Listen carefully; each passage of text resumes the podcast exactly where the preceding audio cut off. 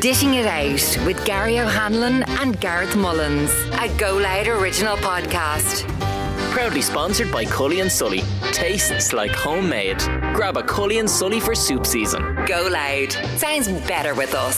So it's another edition of Dishing It Out with me, Gary O'Hanlon. And me, Gareth Mullins. A Go Loud original brought to you by Cully and Sully. And coming up on the show today, we'll have our usual gadget of the week, listener questions, and we've got the brilliant Greg O'Shea just to kick off the new year. Nice, fit, and healthy. Exactly, one of the fittest man in Ireland. One of the fittest men in Ireland. Uh, going to show me the ropes. so yeah, we'll get cracking. Gadget of the week first up, Gareth. What are you going with? Well, I'm going to go with a small little digital weighing scales because uh, one, there's a lot of people uh, that are baking and bits and pieces, and like a regular scales is grand. There's nothing wrong with it, but I would just say to you, go and invest in a small little digital scales. And if you are, I mean, there's a lot of people now, new year, new me, all that sort of stuff. I think it's good to own a scale so you understand what something. So I automatically know what 180 grams of beef looks like, and I know what 200 grams of fish looks like, and but I don't know what 200 grams of flour looks like. Interesting. Another once once somebody starts measuring it, Yeah. like you might find it, and I know this from my time of being a fat mess on Optran, is you might think that it's really really time consuming to be weighing and weighing and weighing, but once you do two, three, four days of it, you'll start getting very much into a ballpark. I mean, you obviously still need the skills to be uh, absolutely spot on if you're baking or whatever, but you know if you're doing a sandwich and you want only 90 grams of chicken or 100 grams of chicken or whatever it may be, you won't be long to realizing there are 125 grams of potatoes looks like, and just what you said there, 180 grams of beef looks like. So you know, But to, to, to bring it back to the world that we live in, like professional chefs still use a weighing scales when they're going to be portioning up beef or they're portioning up fish, or even though, and you take a lot of pride when you cut that steak and it's exactly 180. I know, 180. don't you love that? Every time. and if it's 181, you're like, oh, just yeah, missed it. But um, it's gas that you said that. yeah, man. yeah. It's like a little win. Like, yeah. But normally, as well, there's nothing better as well when you're training somebody how to do it, and you you just nail it straight off the. But anyway, it's it's a skill that um, it's a it's a gadget that no professional kitchen will be without, and I would say a home kitchen as well. You probably need to spend, I'd say, fifty or sixty quid on one that's gonna last. Um, try and get one that has a plug-in adapter that doesn't just run off a battery. Um, but you know that's that's my gadget of the week. What are you going with for this Yeah. new year? Yeah, I, do you know what? Actually, I'm I'm going to go with a good wok. A, a really good Yeah. um, high end wok, not one where you've bought a couple of jars of Uncle Ben's gear and you grab a wok as you're passing. If you if you buy two or three jars of gear from Uncle Ben's and you've got the free wok that goes with it, look, they're grand for about a week or whatever it'll be. But and you know we we talked a, a few episodes before Christmas about like Creusets and Staubs and cast iron or whatever, but a good wok as well. And and it's another thing, Gareth. If you listen back in the episodes, Gareth gave a really good explanation about pan seasoning when it comes to cast iron and stuff like that. Um, you know, it's New Year, fast functional, whether it's stir fries or this. that. I mean, there's so many different things that I use a wok for. I've had the same one for I don't know. I could have it 20 years. I don't even know. You know what I mean? And it gets a good seasoning every every month or two. There thereabouts. I mean, I, I've uh, the I'm the big advocate for the kitchen paper towels between every pan whenever they go into. I've got a big deep drawer that all my pots and pans go into, and none of them are touching each other. There's always just a wee simple thing. Once it's cleaned or wiped, paper towel, kitchen paper towel on top, and then the next pan or the next pot goes on top of that. You're sort of stopping that abrasiveness. But you know, um, I've lots of wee dishes that I do. Like my kids are mad about rice and noodles and stuff like that. I just find myself using a wok so often, and uh, and again for stir fries. And and funny enough, just with the natural shape of it, it's just so much easier to keep those things in it instead of trying to do them in a the wee. reason low- why it's because they hold a heat so much. They- and when you're making a, an egg fried rice or a, a noodle dish, you want that little background flavour of smoke, and that's the reason why a wok is shaped the way it is, and it holds the heat the way it does. So holds the heat and holds the food. You know, yeah. instead of like trying to toss something in a low, low-lipped frying pan. But again, just a lovely wee bit of kit. And again, they heat really quick. They hold their heat really well. Rapid cooking, nothing better. So my gadget of the week is a good high end wok. Perfect for this time of year.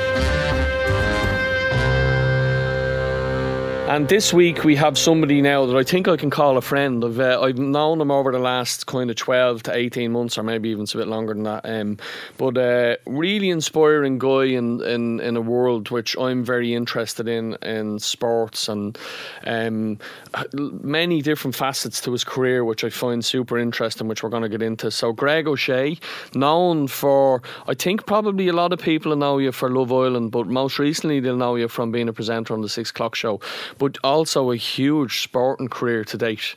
Um, so thanks for coming in.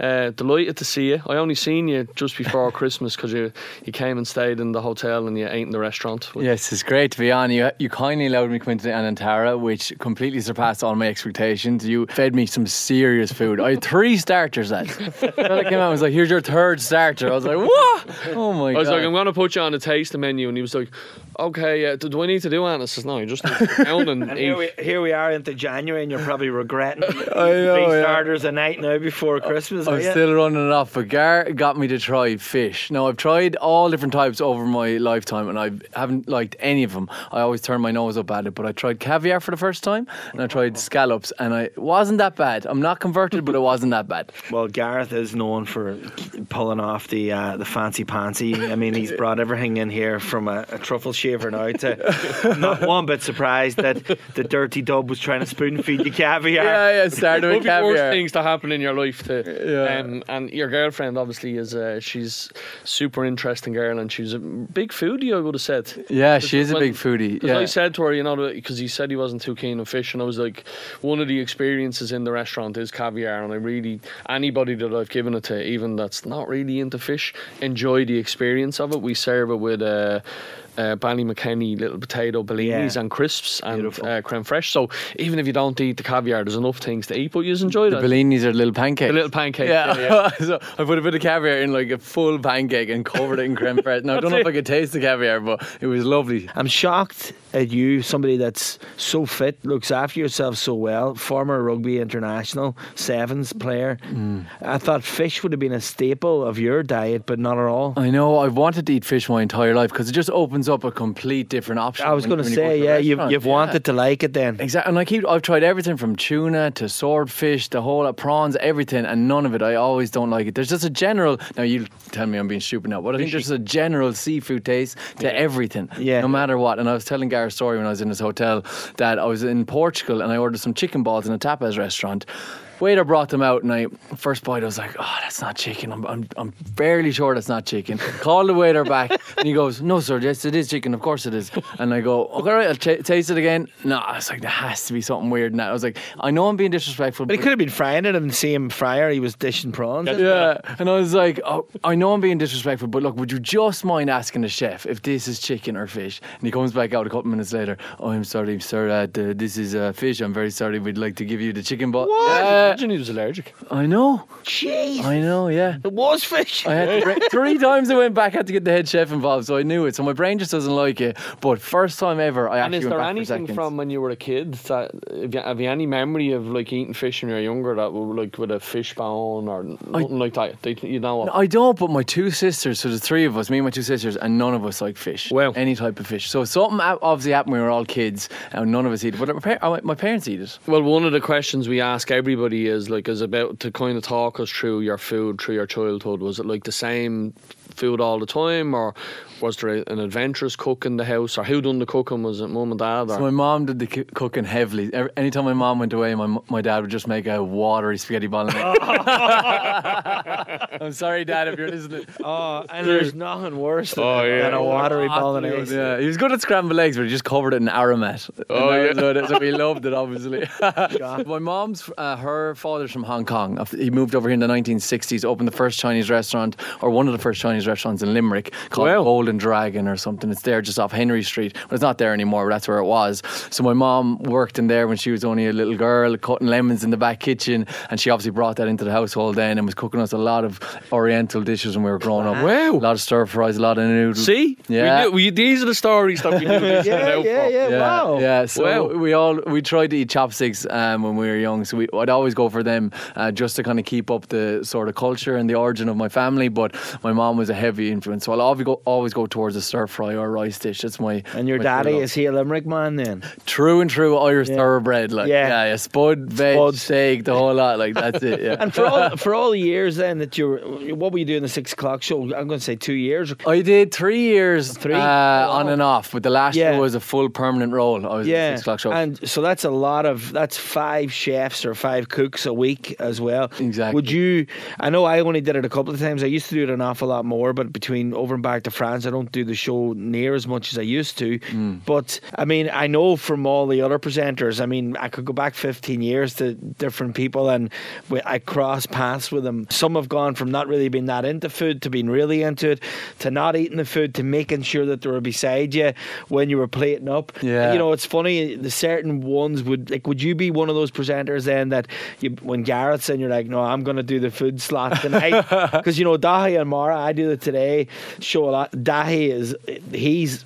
Not eating lunch if certain chefs are in. Really? He'll do the he'll do the cookery slot and then he'll stuff his face in the ad break then right after. you know. Would you be the same or you just stay away from it or you've no interest in the chefs being So on? I would try and eat something all the time in, in the show, just out of respect for the chefs, because every day Ah, you're nice. getting a f nearly a five star meal. When Yeah. Gar's in, it's a five star meal. Yeah. But because I train so much, I, I can can't get in enough calories, which is very fortunate. What right? What's your calorie count per day? What do you try and hit? See, I've never. You'll, you think don't I'm lying now. I've never counted calories in my whole life, but all my teammates would have. Yeah, with the Irish Sevens team and and in the Munster Academy, and then training for the Ironman, I've never counted calories in my whole life. I ba- basically can't get enough in. I'm always burning. I always lose. You're, are you constantly hungry?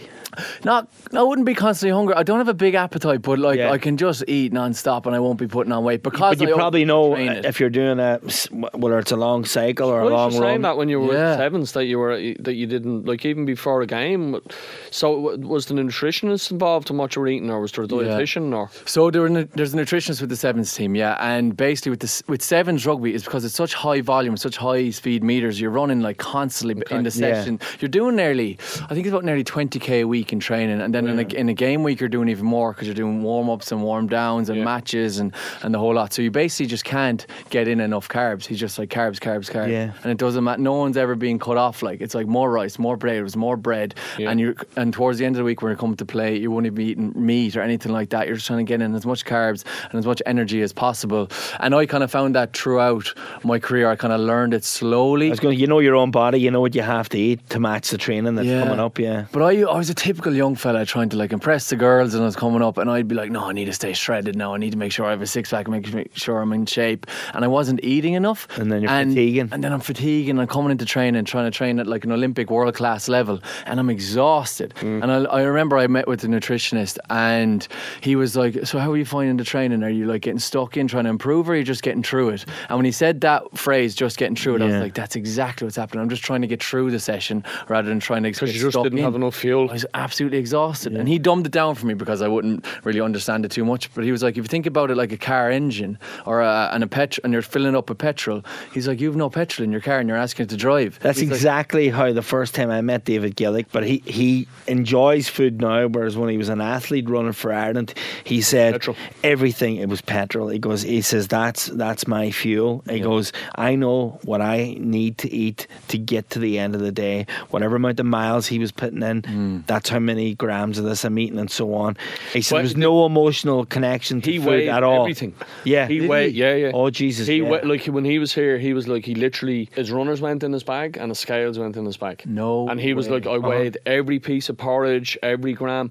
But it's because a he di- needed to watch how much well, he's putting in. well, he was a he's a runner, right? So Yeah. he has to stay super light. you were a sprinter lean. though. You were a runner. I was a sprinter back in Yeah. the day. I went to the Youth Olympics sprinting, but still then I was only a little nipper. Yeah. I couldn't get enough into me. But I remember training um, in the Munster Academy, and I was always told I was too small, which is kind of a thing of the past. So I don't think lads are told they're too small anymore Yeah. because you can be skillful enough. You look at Antoine Dupont or Craig Oh, Casey, Dupont, they're all tiny fellas, some of the Yeah. best players in the world. So small lads are well able to, to get into the top teams now. But I, at that time a few years ago, acting as if I'm 50 years old now. I'm only 28, but they were telling me I was too small. Mm. So I'd be having my dinner and then I'd be ordering a pizza afterwards. A couple of times a week, my, my mom would order pizzas for me, and I'd just be trying to get food in, trying to get bigger. Uh, I started before I started taking protein. I started taking um, a supplement that old people would take if they can't eat too much. It starts with a C. Basically just full of carbs. Yeah, yeah, it's it's that thing that you know. It, sometimes when people get sick, they give it to them as a drink. It's just it's really easy to drink and digest. It's very calorific. Huge yeah. calories in it. I- I, can't remember. I know exactly what you're talking. It's like a protein drink. Yeah, Exactly. comes in a little come to, carton. yeah. It's basically just drinking a carb drink, like just Wow. to, just to put Yeah, on but weight. there's like super calories in it. Yeah, yeah, yeah. So you, I mean, if you weren't uh, active, then it would be Okay. it would Oh, leave you in a heap. thing I'd say. Yeah, yeah, Yeah. you- yeah. Jesus, you'd be wedged to the sofa, would you? but it was, it was just gradually throughout my career. Then I realised I was still wasn't I still wasn't trying my best to get uh, the right nutrition in. Yeah. And sometimes I'll be going in to train with the Munster senior team, and all I'll be having is a slice of brown toast and a fried egg, and I'd be going in doing three sessions during the day. What? Because I just thought. Why were you grand. standing? I know. I thought it'd be grand, and looking back now in hindsight, with a bit more uh, wise head on my shoulders, I was Because, picking I mean, up injuries. We're exposed to. I mean, Gareth's team's coming here many, many years ago. I was in a big, huge hotel group, and every week we had the inter-county teams. You know what I mean? A lot of international rugby teams, but I mean, uh, Kerry was the first team of note that always. I used to say, like, I'll tell you what, I know why Kerry's winning this, that, and the other, because you'd have teams coming in the early years, no nutritionists, whatever. Next thing, Kerry would land every hour of the day. Mapped the out. nutritionist was the boss, Yeah. not the manager, not no one else. That's what the boys eat and when they eat it and so on. And as the years went on, all the teams you could start seeing them in S and C coaches, nutritionists, all of them. Bernard Dunne did a few Bernard Dunne fights as well. His All diet the was same. insane. Yeah. Like the discipline to follow a pro athlete's diet. I'm really You have fascinated them all by coming it. Into you, Gary, don't you? Yeah. Yeah, I mean, I've taken care of like Liverpool and Arsenal and the All Blacks, and so I've seen a lot of like the footballers eat very different to the way the rugby players eat. If there's a boxer in, we'll eat different Yeah. again. Or, but everyone follows the same principle, and that, I suppose that's what I've really taken from sports nutrition, and even speaking to people that would have been professional athletes years ago. Uh, and I think a lot of the Irish footballers, the old half footballers, speak about there was never any talk of food, Hmm. and but now it's the best ingredients that they can get their hands on. So when they come to Ireland, they're delighted because our beef. Oh, yeah. All of our meat is so good, but in particular our beef and our lamb. So like the nutritionists will get in touch with you before they come, and they'll be like, right, make sure that you're getting us grain fed, or sorry, grass fed, not grain fed Yeah. Irish beef. Now all of our beef near enough is, is Yeah. grass fed. Where if they're in out the other side of the world, anyway, America, yeah, yeah. exactly, it's, It's nearly all all, grain and they stay away from food. it. Yeah. stay away But from it. funny But- enough, my South African girlfriend Yeah. doesn't eat meat anywhere in the world. She's like, it's not good enough uh, than the South African meat. But then she Yeah. came here. Oh, yeah. Some Irish meat, and she was like, okay, this is Yeah. Well, they've got a big yeah. culture of, of meat and how they cook it as well. I mean, very they're nearly the masters of the Yeah. The- of the braai or the or the barbecue or whatever. So then, what about food for enjoyment? Then, like, do you like to eat out or do you cook at all? Are you, Well- well- I'm getting the feeling that you don't do much cooking, Well, Greg. before, before I go into me now post retirement, I, I, I was the point I was getting to was my learning over years, over about a decade. I went from like just having a fried egg and a piece of toast in the morning and going doing three sessions, and then I'd be getting injured. I couldn't understand why I was Ah, getting yeah. injured because my body didn't have the fuel. I'd be picking up hamstring injuries, little tears here and there, groin injuries. I was in bits. I was exhausted, wasn't improving. And then as I got older, just before the Olympics, about a year before going to Olympics, I kind of was like, all right. I, I, I had the meeting with the nutritionist, and he's talking me about the car analogy and the engine. I Yeah. was like, oh, that's how it works. And I've really tuned in for what I needed into my body, and I improved threefold. Like, Right. stopped getting injured. I was playing the best of my abilities, managed to get to the Olympics, and then I retired. And I was like, imagine where I could have got to if I'd done started listening a couple of years ago. I know. But like it's only in the last ten years where I think it's not just rugby, but like you hear about the cyclists, and I know that all of those that the percentage gains, even if it's only 0.000 and you get it from nutrition, then you're actually you're Sure, I see it in front. my world now, like uh, like uh, in a private chateau for the last five years up until recently, and you know golfers. I mean, uh, I've been hired to go to the, the Masters. Like that's something that's that's on the cards for this year coming. Golfers want a private chef now, coming into majors. Um, Premier League players, there's a few Well, Ronaldo famously said Well, this time when he went that like he was like, and he was giving out about uh, Man United. Man, the food at Man United, yeah. hasn't changed. No, it hasn't And- changed, And, no. and famously, Ferguson sorted it out. So when he came in, he brought in a top grade chef. He But brought he, he had his own chef at home. Uh, He, he still ate the food there, but he was going home to, to eat whatever he needed to be eating. But he shifted the Whereas culture now, while he was there. well, he shifted the culture for not everyone though. You know, the English yeah, boys yeah. were all given out, but the likes of Fergie, Ronaldo, Wenger, that famous Arsenal team, they completely changed the way. But now, another step up again when these young players that maybe aren't married or they don't have families at home, they're all going back. But there's a load of boys now doing the circuit. Most there's a lot of boys at Man City, all young and single in their mid twenties, and they all have personal chefs. Yeah. because they, they have the money for them. But that's what I'm saying. And They have the eat- money. They have the have the money for it, so it's, they're just like going. They want to eat really, really well. They don't know how to cook, and they don't really need to learn how to cook. So there's a lot of guys now making a bomb working around the Premier League sector, and I've seen it in the golf world. You know what I mean? Like a lot of boys are coming, as I say, coming into majors now. They're leaving nothing the chance, not wasting time going to hotels, going to restaurants, outside noise, chef, breakfast, lunch, dinner, The, snacks. bigger, everything. the biggest worry with a team travelling, because I remember talking to one of the nutritionists about this, is is just the, the risk of anyone getting sick. So like food safety is huge, and I know you all you probably don't give yourself enough credit for this, but I always think you, you you'd ask brilliant questions when I was on the six o'clock show, and a lot of them were coming from a space where it was fairly evident to me that you didn't cook a lot, Yeah. because you were asking questions that the viewer are probably Simple sitting- questions, yeah, yeah. simple questions, and I'd like to think I explain things probably. I probably over explain a little bit when I'm doing You do. demonstrations. Yeah, I do. No, I love Nobody's but- No, no, but because I'd be thinking, right, if someone's sitting here watching, I could. Well, that's your very- job. yeah, I that's the whole rattle point of through you being there. But you'd go on, okay. I, I loved seeing you on, on the call sheet coming in because I was like, I'm going to learn something from Gary now. Yeah. He'd be cooking away, but giving you a science lesson at the same Yeah, time. Yeah, exactly. And you always kind of uh, reverted back to explaining it in relation to your son. Yeah, He yeah. plays a lot of sport, and that's Yeah. how I linked with it. I was like, oh, that makes a lot of sense. Yeah. So I always love to see you co- coming in because I always got a nugget of information. No, it's true. Like, and as Gareth says, sometimes you can be there, and it's very, very easy for a chef to just presume without sounding rude about it, you, Or you know, you, arrogant, you even. or arrogant about it. Rather, you could just be rumbling on. And Annette would have said that to me many times. You come to a demo, you're doing whatever, and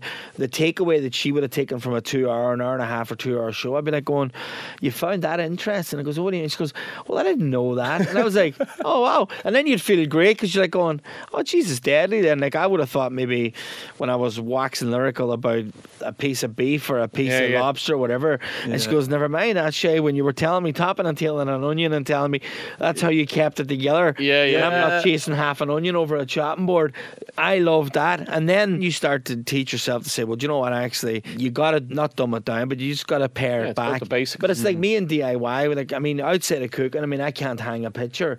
I said to someone Yeah. around the house, I was like going, "How do you do that?" Like, and, and be like, "Really, really tell me how you did that. I want to know." And I suppose exactly. Like I thought it was amazing in the in, in Anantara a couple of weeks ago.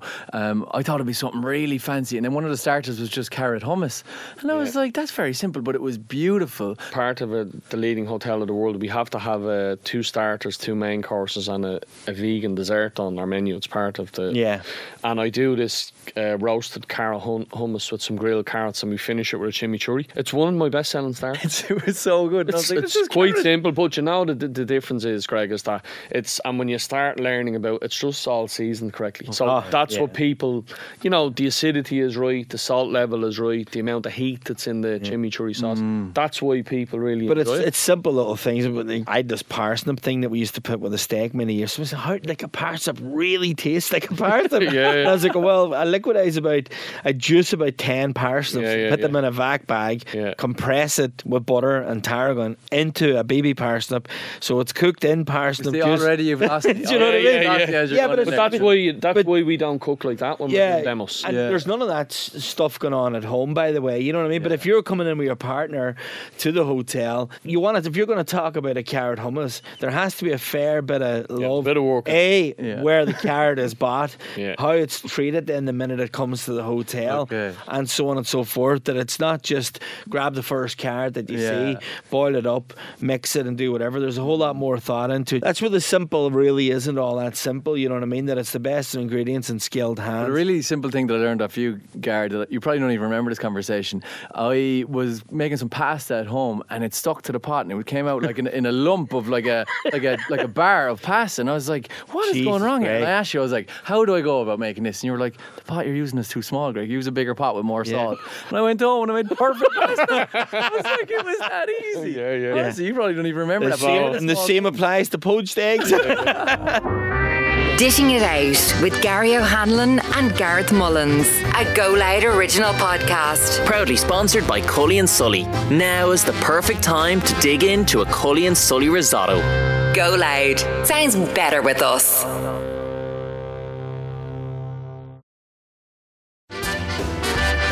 Dishing It Out with Gary O'Hanlon and Gareth Mullins, a Go Loud original podcast. Cully and Sully's squashed veggie soup is in season and the perfect warming meal. Go Loud. Sounds better with us. The other bit of your career that I want to uh, ask you about is uh, so you finished playing rugby. When did Love Island come in on that? Because I know I'm always wondering about the food on Love Island. You make your own breakfast, so there's stuff in the kitchen like eggs, porridge, whatever. you wanna Avocado do. and toast is Yeah. all I ever see getting. Uh, If you can cut the avocado, that's the only thing. That's Oh, another yeah. uh, skill that people can't do. but the lunch and the dinner is a buffet service, but they separate the men and the women like it's the school yard. The men sit with the men and the women sit with the women because they don't want the story progressing in Love Okay. Island. So you sit at that lunch table if you're a boy, the other one if you're a girl, and you go up and get a buffet. But it's beautiful, like it's top yeah, level. the Yeah. chefs, I'm assuming. Where was it? It's in uh, Mallorca. Yeah. Yeah, it's in Mallorca. Did so- you enjoy the experience? Loved it, but I was only in there for 12 days now. So some people in there for eight weeks. You were only in there for Jesus. 12 Yeah, days. 12 days, yeah. I came in with, with 12 days to go. And I thought I'd just go in like and just be a funny story to tell the lads. Like, you know, I'll go in, I'll get kicked out because all the couples are established. And I went in and I just hit it off with one of the girls. I think because I was so contrasting to the English. Yeah, In yeah. the sense that, nothing against the English, but I'm just that Irish voice that's just. Ah, yeah. In with like, do you know, just no shit. Just like, would you like a cup of tea? Grand. Like, and they Yeah. are going mad that I'm making her a cup of tea. And I'm like, what do you mean? Like, yeah, yeah. Imagine if you had to know how to poach an egg. Or pasta? Exactly. And I always say, like, any Irish lad could have gone in and done what I did. I was just so contrasting to the normal guy that was in there, and we just hit it off. I'd say if I had another couple of days in there, I would have done something wrong. Like, it was just the perfect amount of time for me. Yeah, yeah, yeah. You weren't at the stage where you were bored or. And then what type of impact has it had on your career? Oh man, it's, it's been such a, like a, a defining moment in my life. In a sense, I wouldn't be sitting Wow. here if I Well, that was right at the tail end as well of you finishing up with the sevens team, was it? But it was actually a year before. Oh, so it? it? was the final year of what I'd planned to retire. And I was going to hopefully go to the Olympics and then retire. But then a little thing called COVID happened and it Yeah. just messed everything up, right? Right. So it was COVID was on the way. So I managed to somehow work out with the IRFU that I go in in my off season, which was only a four week period. And I went in for the first two weeks of my off See, season. the boys in the dressing room would have loved the crack there. Oh, they went nuts that I didn't tell them. Yeah. So I actually flew. I've told this story before, but I flew from an Olympic qualifier in France. We finished on the Sunday, and I flew from France to Mallorca. Went into the villa the next morning, and the lads were still in France, and they, They didn't on, know? Yeah, they didn't know, and they lost their mind. Did they they? lost their mind. How long did you know you were going in? It was kind of going on and off for the last couple of months because I had to talk to the IRFU, and then I said no a couple of times. And nobody let the cat out of the bag in the organisation either. Like, no one said anything. Because like, usually yeah. there'd be a wee whisper somewhere. you There How did that process work? Was it like it was there an application or an interview? There's or? a couple of ways to get on um, if you're looking to go on, Gar. So you want to get out your notepad there. Yeah, yeah, yeah. There's an over 40s Love Island, I think, coming as well. If Gary, are in. yeah, for fat lads.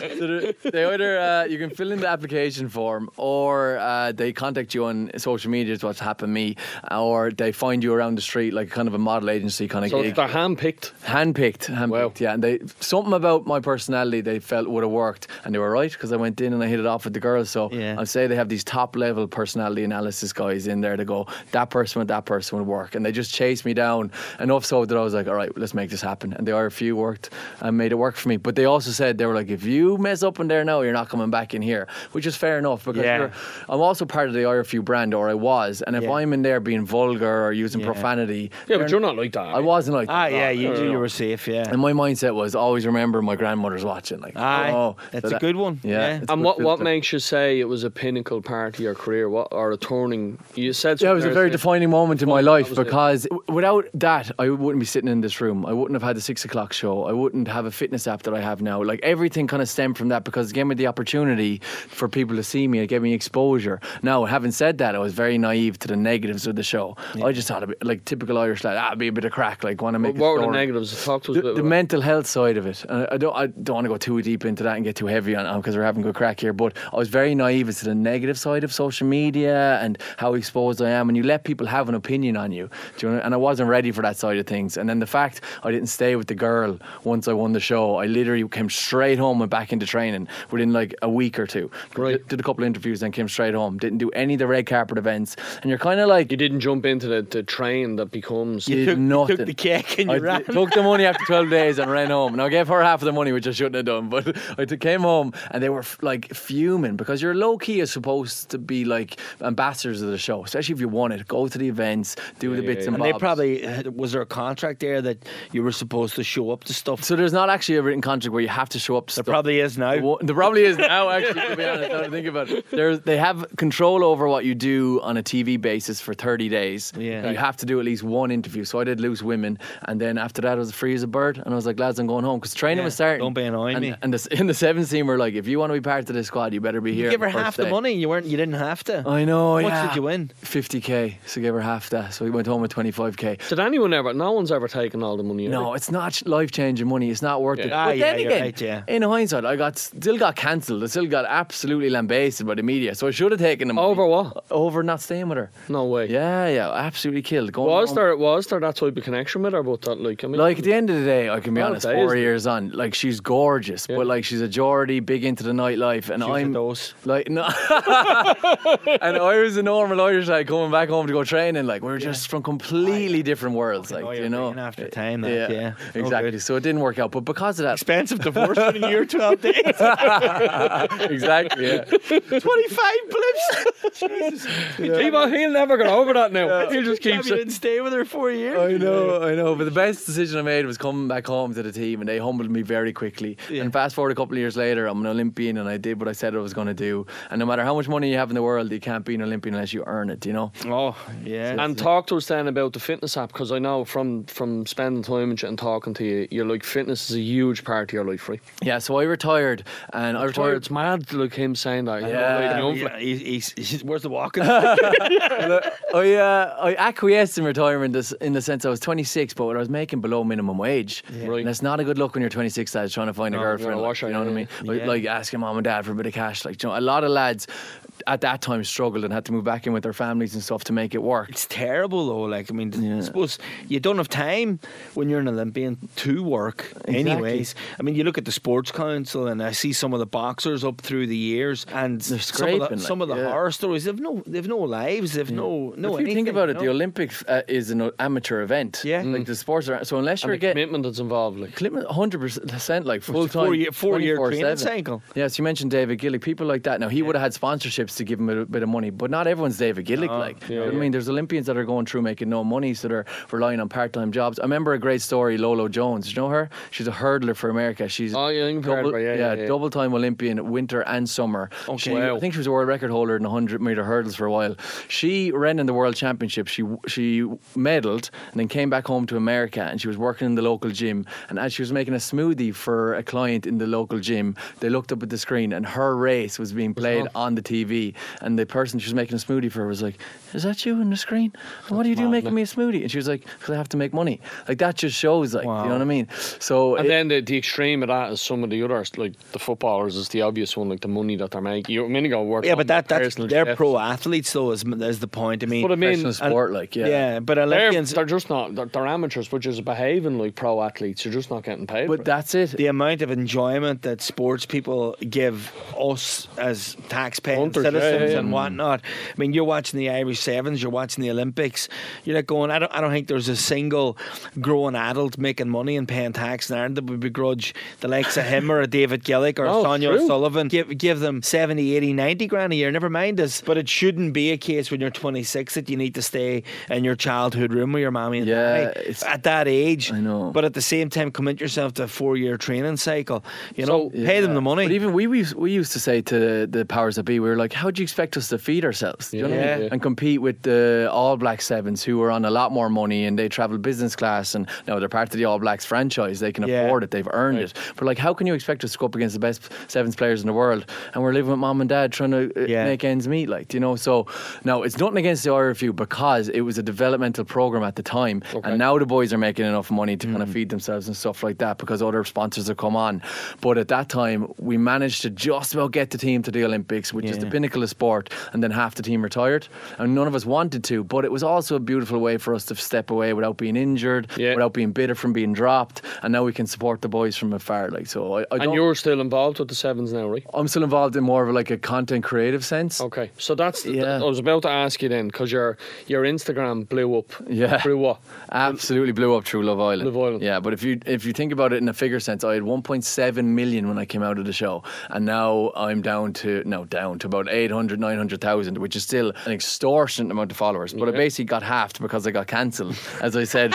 From, from not saying with the girl, like people just Mad, eh? absolutely were fuming. I didn't say with the girl, but I was like, I had a whole life before I went on this show, and I'm going to Yeah. go back to that Yeah, life. but you need to be true to yourself. Yeah, Sure, exactly. And like- being from Ireland as well, you get called out in two seconds by your Oh, yeah. closest nears and dears for being someone you're not. yeah, you're not getting away with yeah, much. yeah, yeah. But I'm so I wouldn't change a thing of it because It doesn't matter if you're from Limerick or a or from Donegal, you're Yeah. Getting lit up if you're the bollocks. Oh, 100%. And now I got to do what I wanted to do. I went to the Olympics. I competed in Ironman. I created a fitness app called BETTR that now I help people train. That literally the first step, I think, to improving your life, if you're trying to run a successful business or a kitchen, use your health as your wealth. If you can't go in and have energy to do what you need to do for your job, how can you expect Tell me this: else? Is your app going to get a former marathon runner back running? I have to. I've been paying for a Dublin marathon number for I don't know, maybe ten years, Oh, 10, lad, 12 years. a disgrace. Don't Well, we- take the number off. It's I'll so- have it. Well, I've given it to a few buddies over the years, you know, but it, it got to the point where there's over 20,000 now run Dublin,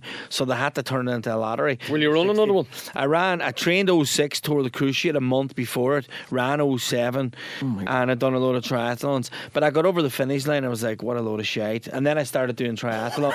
I just was like, honest Here. to God, I ran the marathon. He went like, and ran an Iron, well, competed in an Ironman with no training there. When was oh, that? Oh, my first Six- triathlon. When was um, it? I did Eight, it in 10 weeks October. ago? October. 2023. Yeah. That's Yeah. mind Just blowing. went from zero to 100. I was like, if you're going to do it, you might as well go for the full one. Like, do you know what I mean? But Yeah. Greg, you're only Wow. able to do that because of the, the fitness level that you hold. Just course. talk to us about the app. So what is the Yeah, app so it's about? called BETTR, and the whole thing is that it's it's training with me. So I'm not one of those like fitness influencers that records hundred videos, posts them online, and goes sits in Dubai and drinks a pina colada. Or, Like only this morning, I was up at half seven, jumping around my living room, and I do every. If I'm asking you, Gary, to do ten reps, I'm Yeah. doing the ten reps with you. Yeah. And that's the whole thing. It's live sessions with me, and if you can't make the live, they're always on past workouts. And then there's a nutrition section in it that I try to give like my simple meals, like nothing like you'd be doing, but like say a beef stew or a carrot and ginger parsnip soup or something like Yeah. that. And it's all just a very accessible, like motivational place for you to come and train. If you have no idea what to do, Yeah. I'll do it with you. Like So Gary, you know what to do, man. You need to Uh, get better. so come here. We we have a tradition on the podcast. that We ask every guest to uh, bring in a cookbook, and you, like another guest that we had quite recently, are looking a little bit light. yeah, I was going to say, yeah, yeah, yeah. Unless he's got a very big. So tell us where's where's your cookbook, Greg? so, lads, I was gonna lie to you, right? And then I said I'm not in the habit. We would have called you. yeah, give me your favorite recipe from the cookbook. So I was like, oh, will I fake it now? And I was talking to Adrian Martin, who's a friend of mine. I was like, any chance I could borrow your cookbook? I never got it off him, which is probably a blessing in disguise because it would have been lying to you. Lads, I've never owned a cookbook in my entire life. Good man. That's Yeah, at least you're telling the truth. Do you have a recommendation? Well, once you started talking about sticky pasta, and, you, and you find well that you didn't have one. Do you know what I mean? Now, right. Well, let me see. Have you a book coming out this year, Gaz? Maybe this year, next year. Next No? year, there's a bit of talk of it, all right. But uh, no, I think the, the key with a cook, I think the key with finding a good cookbook is actually going into Eason's or wherever you buy your cookbook and just try and grab something that's going to spark Mm. your curiosity. And there's a cookbook I think I told you about it before, but Michel Roux released a cookbook. Michel Roux is a is a chef over in London that owns a very high end restaurant in the central London called Gavroche, and he's from a family called the Roux family, who are arguably Oh, yeah. the biggest. Amazing. They're the biggest name in the world of food, but he runs marathons and. Uh, he's released a, he's released a cookbook about it's the marathon chef I think it's called. Okay. Now he's a two star Michelin chef. His brother has three Michelin stars. His father and his uncle held three Michelin I've cooked stars. for him, and he's just amazing. And man, he's the yeah. nicest, Nice nicest dude, person. yeah. But I would say that getting a cookbook like that could be the little ignition that you need to Mm. go. Do you know, now it sounds to me that you're you're dialed in. Well, you're definitely dialed into your I'd, nutrition. I'd be very simple, like, do you know what I mean? yeah, but I, I, the- yeah, but you'll that's see, a lot of that would be. You'll yeah. see, like they're very well put together recipes that are all based Mm-hmm. around the things that you need to run a marathon. So it's all very high calorie, easy to. So you put are you are you eating out then nearly all the time, like, or is there a couple of things that you do throw together? Like, sure, you're not eating out every day. So uh, the beauty of, of being part of the uh, professional program is that you be kind of be given your lunch every day, and Yeah. then you come home and you only have to really put together one meal, which is you're well able to do it. Yeah. Stopping the butchers on the way home, buy a big slab of meat or something, Yeah. put either rice or potatoes or something with a very simple bit Now of- pasta. bit of greeny which veg. to Now pasta. Yeah, no. I stayed away from the pasta because I kept burning it. And, and nowadays, uh, but there's a, a company I use that send out food to me every week, and all the ingredients are there, Yeah. and all the steps are there as well, and it's. I feel I am cooking, but it's all cut. It's like walking into Yeah. six o'clock show kitchen, Yeah. and Gareth's laid out everything, and he goes, "Put that there, put that there." So I'm cooking a high quality meal. Yeah, well, it's all that's- well, for me. Do you know? Right, you are. I mean, that's in the states. There's there there isn't a house that isn't using stuff like that. I suppose here there's not. You're on so busy. I mean, that, Like, like, that's, that's, that's proper food, though. It's Yeah, not exactly. takeaway. You know. Exactly. No, and I be, Yeah. I'm cooking proper ingredients, and there's no waste, is what I love as well. Yeah. you know what I mean. And it's always it's always changing. So it's like having your brain. Do you know what I mean? Just going, all right, cook that with those ingredients. There you go. Do you know what I mean? Because that's where I struggle is coming up with the ideas. Yeah. it's all done for me. And if you, if you, for someone like Gary that's looking for a little bit of inspiration to get moving again, just to wrap this up, what would your your biggest tips be for this new year that we're just facing into? So my biggest thing was exercise has to be enjoyable. You're not a soldier, you're not a pro athlete. Pick something that you enjoy, Gary. If it's running, then you can start with something small like a 5k or even less than that if you're struggling with the cruciate. You can come like a Lap of a 1k. gaff. But some people hate running, so don't oh, run if Oh, you don't enjoy it. Like, oh, get into yeah. the pool, go play a bit of golf, go play squash.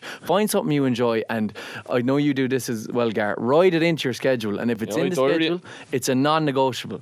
It's happening if I'd it's say the that's the biggest, especially if you're, if you have a very busy lifestyle. You actually have to put it into your diary, and then you'll miss a meeting, or it's like, no, I'm actually training at that time. or- yeah, because your health Um, is your wealth. And yeah, it. and uh, from what I get out of fitness is, uh, or trying to stay fit, is um, uh, it just gives me a different headspace. It makes me think differently. And when I get so busy and I don't train, uh, I don't actually like the person that I become. I get it, it makes my thoughts kind of cloudy, and get- not to get too deep about it. But when I'm training and when I'm like, I, I aim to train like five times most weeks, and that might be just a short run or it could be a hit session in the gym. I'm very lucky that I've, I've access to, I'm able to use the gym in the hotel, so um, I build it into my day that way, and also. With my kids and my wife is the same. Denise, she's a Pilates instructor, so fitness is a big part of us as a family. Um, But the thing is, if you're putting in the effort into your body for training, you're Yeah. gonna want to eat well. Because you're Exactly. going to have to bust my arse there for Yeah. 30 minutes. Yeah, I yeah. well. Well, that, that's something I do remember from whenever I was balling and lifting and doing whatever else. It's a double-edged sword, you know. When you're training, then uh, you, you mind everything. Exactly. You know what I mean? Because Exactly. it's just what you It say. all just yeah. comes into You're not going to stuff your A- face. Another yeah. thing that I always hear is people when I'm trying to get them involved in the app, they're like, "Oh, I'm sure I don't have time for that." Do you know what I mean? I'm too busy working. But I'm, minutes. but I'm like, it's 30 minutes of your day, and I'm doing everything Yeah. for you. But the other thing is, people say, "Why, why are you bothering training?" Like, you know, it's extending your life and making you a better person for the people in your life. So, like, you have young kids, so you being active might give you an extra five years with your kids. Might make you be able to run around with your son for a few more years rather than being cooked up on the couch. So it's that thing. You need to think of the longer term here. Like, think about you're putting 10 years extra on your life. You might see a couple more grandkids, and you have to put the work in now now, and it's only a small bit. And also, what you times said, week. I think, is brilliant advice. That pick something that you like to. Yeah. So you see loads of people that go and start trying to be CrossFitters, and they hate lifting weights, or they hate. Is the, motor, is the motorbike the same as a tri bike? But even if you're only into cycling, you can start with an electric bike. I'd be like, I meet you at the bike and I show up in the, in the bobber. Pick something you enjoy and schedule into your week. That's my tips. All right. Well, listen, Greg, thanks a million for coming in. Uh, it's been brilliant, Brilliant to have conversation. you. Brilliant to have you in here. It's a while since I've seen you. You're looking great, mate, and best of luck for 2024. I I have a feeling it's going to be a big year for you. I'll see you at the start line of the Dublin Marathon because I am I'm officially back in the game. Honestly, want to say, I want to handshake Back that. the. There we Oh, go. he's That's all. doing it That's it. He's in. Thanks very much, guys. And no more burning pasta. Appreciate it. Dishing It Out with Gary O'Hanlon and Gareth Mullins, a Go Loud original podcast. Cully and Sully squashed veggie soup is in season and the perfect warming meal. Go Loud. Sounds better with us. So, producer Russell is sick today, so I'm going to take on the job of reading out reader questions. I'll do a far better job than anybody see this. Hi guys, as we're about to get back to work after the Christmas break, I want to try and batch cook a few meals to help myself out during the work week. Have you any recipe suggestions on some delicious things to make and any tips about storing them safely? That's Laura in Castleknock. To you, Gareth. Yeah, which is a great question, and I think it's great for this time of year. What I one of my favourite things to batch cook and make make uh, whenever I'm doing any kind of stews or anything, is a dal. So uh, my kid, yeah, exactly. My kids, Fancy uh, pants. yeah, Look at no, it's just from the butt end of sword. yeah. Gareth Mullins actually comes in hot and heavy with a dal. Exactly. Jesus. Yeah, which It is basically always uh, surprising me. It's a spiced lentil. I, someone told me the, an Indian friend of mine said, "Don't call it a curry because it's not a curry." But for us, it's a curry. curry? but it, it's basically a spiced lentil uh, stew. And it's really gorgeous. Oh, man, so good. And like, go into your local Asian supermarket if you're luckily enough to it, and like buy the different types of lentils. Like you know, so you've got your green ones, uh, which My favourite, the Puy lentil. yeah, I mean, I would I would say try and buy the yellow ones or the orange ones. Well, the Um, one, one, one thing there, not to cut across you, but you know the yellow and the red cook a lot quicker than the green Puy lentil. They do, so yeah, and I don't. sure you I, soak actually, them. I actually think those the the Puy lentils, the green ones, are more used in French, French cookery. cooking, yeah. Uh, but they've all different types of varieties, and then you basically just fry off some your aromats. So there'll be onions, garlic, ginger, chili, uh, maybe some curry leaves if you're really going out. Fry all them off in a little bit of clarified butter, or even in some veg oil, and then you just cook them out. A tin of chopped tomatoes, a tin of coconut milk, and your lentils, and then you cook it for you know half an hour, forty minutes. Is there any sweet potato in that as well, or I mean, chickpeas? You can you, you can can go where you want with it. Um, Yeah. I've I when I was running over COVID when I was running the cookery classes, it was one that I always used to show people. Yeah. Um, and if you're making a liter of it, it's, it's easy to make three liters of it. Yeah. Um, and then from a storing point of view, I would say Ziploc bags are the best way to store things in your freezer. Couple of ladles, push the air out. zi- seal the Ziploc bag and then lie them down in your freezer, and they won't. You can basically stack them You up. Just stack them. boil, stick a little label on them, right on what they are. Um, obviously, it's vegan most of the time. Well, if you don't, uh, if you don't put the butter in it, so it's really handy. And you serve it with some. I like to serve it with a bit of grilled chicken and some mango chutney or something like that, or even just with some steamed grains. Are really, really delicious. If you're going to work, heat it up, put it in one of those soup terminals, bring it in with a little bit of naan bread. Or really, really easy That's to a great them. shout, yeah. really good. Yeah, I love. Have you got a quick one? for me, I suppose I'm always thinking about it when I when I go to France for periods at a time. I always try and you know leave some dinners for Annette as best I can. You know what I mean? Like I kind of stick with what the kids eat. Like I go with bologneses a lot because they freeze really well. Curries freeze really well. Um, lasagna is one for me because you can obviously when it's cooked and it's cooled, I can portion it and then Annette can take them out bit by bit. So for me, I suppose I'll I'll just say like being caught on the hop now. I think the dal is a really lovely one and, and it's a, a really good one as well. I do a nice sweet potato and chickpea curry, which I use a lot of red lentils in. So I suppose in a way it's a it's similar. It's a, it's a, it's similar to a dal as well. Only um, I'm in my head I call it a sweet potato chickpea curry, um, but a good lasagna and. uh, Uh, lasagna is something synonymous, I suppose, with Ireland. A lot of bars in Ireland, like they've ruined it and annoyed many Italians over the years, serving big dollops of Coleslaw coleslaw, on the coleslaw on the side or whatever. But you know, there's I don't think there's much nights in a bit of salad, coleslaw, some nice chunky chips, and a gorgeously made lasagna. The key to a really good lasagna, though, is the, is the bechamel or the mornay sauce. It's the it's the sauce. You know, you've obviously got to cook out your ragu low and slow over a nice wee period of time. Um, you know, I just my aromatics are are simply salt, pepper, shallots, crushed garlic, mushroom, and then Mushroom? l- sometimes a little bit of mushroom. Yeah, but for an extra one ingredient she doesn't eat. Yeah, but I I like some like mushrooms in them, but uh, definitely all the rest. A couple of bay leaves and then good good beef mince. Cook it out. I add in fresh tomatoes, a couple of tinned tomatoes, plenty tomato puree as well, and smoked paprika and chili flakes. I, I always have a tiny little bit of red chili flakes. Don't know what it is with my kids; they all love spice. I when I say spice now, I don't want this dish spicy. I don't make it spicy, but I just have a, a, about a half a teaspoon. If I'm making a decent batch of 10, 12 portions, about a half a teaspoon of red chili flakes, and about maybe two to three tablespoons of smoked paprika. Right when I have the meat browned, I'll take off the excess fat, and then I add in the chili flakes, the smoked paprika, and then maybe a glug of red wine. Sometimes I don't even bother with the red wine. If it's not there, I don't. I wouldn't open a bottle of red wine for it, so don't worry. And then in with the chopped tomatoes, some fresh tomatoes. I always just look around. Tomatoes, always one or two tomatoes going off in the kitchen somewhere. In with them. Get the ragu right always have it a wee bit wetter than it needs to be. Get it up to the boil and then turn it down to a simmer for. I have a rule of thumb about an hour is enough. Have it plopping away, and then I finish it with a decent amount. I bring the consistency back then with tomato puree. Get it nice and thick. And then a bechamel sauce. So bechamel sauce is basically you're going to make a blonde roux, melting butter, whisking in almost equal quantities of flour. What I do when the butter's melted as well is a wee sneaky trick. You may turn your nose up at this, guys. I drop in about two Knorr chicken bouillon cubes. I whisk it into the butter. Then I add the flour to create the roux. In with my warmed up milk. Now you can stud a bay leaf with cloves onto an, a whole white onion when you're bringing your milk up to temperature. Strain that then into your roux. Make a nice thick bechamel sauce. Add a decent amount of parmesan and grated mozzarella to that. Pour a ladle or two of that into the base of my casserole dish. Line it with lasagna she- sheets and then meat, and try and repeat that at least three times. And then you finish it off by topping it with the bechamel sauce at the very last. And into an oven at about 180 degrees. Takes about 45 50 minutes to bake it.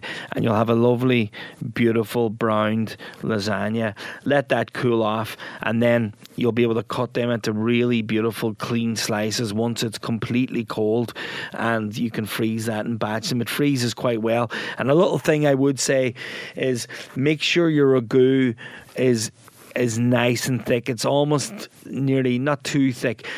The freezer will add a wee bit of moisture to it, and whenever you defrost it to reheat them, you just don't want it to be watery. So make sure that your ragu and your bechamel sauce are of a nice, good, thick consistency, and that's my batch cook recipe. Winner. Okay, and we've got a second question here, and Gary, I'll read this one out for you. So I'm thinking ahead of my summer holiday, and I'm looking to go on a bit of a food adventure for a week. So I'd like to eat anything, but is there any city or destination that you'd highly recommend for a food and drink lover?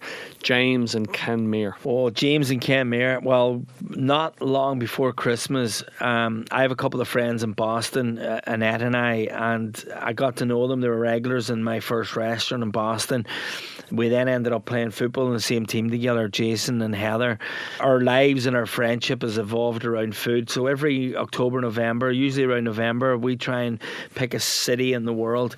And last year, just before Christmas, we all went to Lisbon. And I'd been with my buddy Frankie Fish before, but you know, I didn't seem to see the colour of the amount of places as I did whenever I went. Heller. like an That's because you and Frankie were just guzzling points the whole time. no, but we, we actually ate in Belcanto, we ate in Minibar, we ate in a, lot of nice places, but we kind of stayed in the one area all Right. the time, you know what I mean? Whereas Heather and Jason are all about little speakeasies. Lisbon is absolutely loaded with speakeasies, all these little funky places that are just little mystery doors.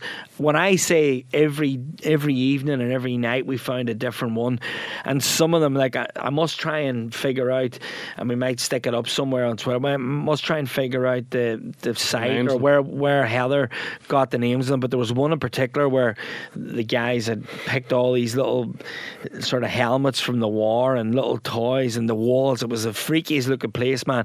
But the most amazing drinks and the most amazing bars.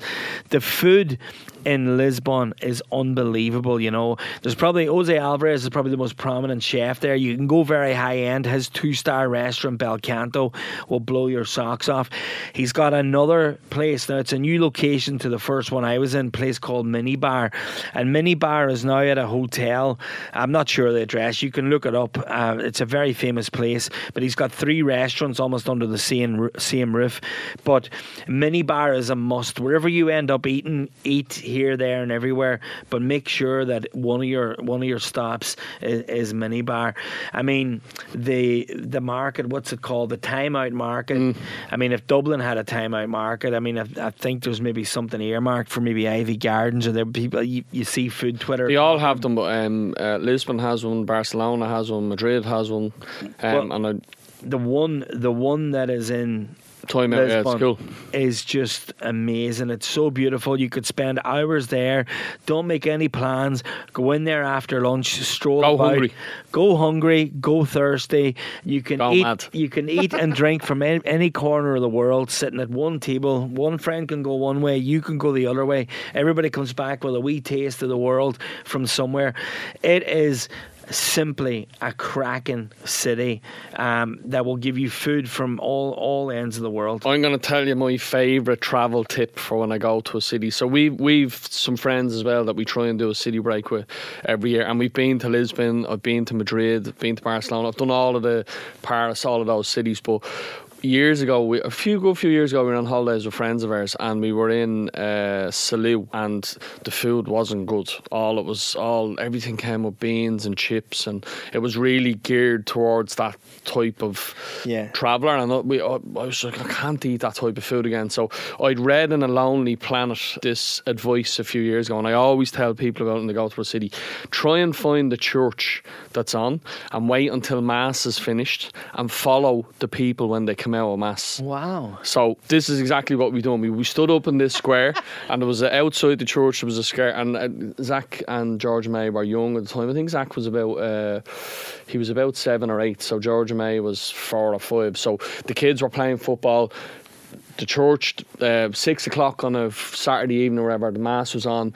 Mass finished, and true enough, everybody rolled out and they start walking these back streets, and we followed them, and we found the best tapas bar. No one spoke uh, any English in them; they were all Spanish. We just sat there, we drank what everybody else was drinking, we ate the tapas. So now, every time I land in a city, I check what time mass is over on the Friday, to Saturday night, and I follow all the mass. I don't always get to mass if I'm being What a weirdo. what a I'm telling you, you know, I'm looking across at you, and you're like, I'm going to do that the next time. yeah, I'm, yeah, I'm slagging him here. That's brilliant. the local, and especially, especially in in our in European cities, because you know.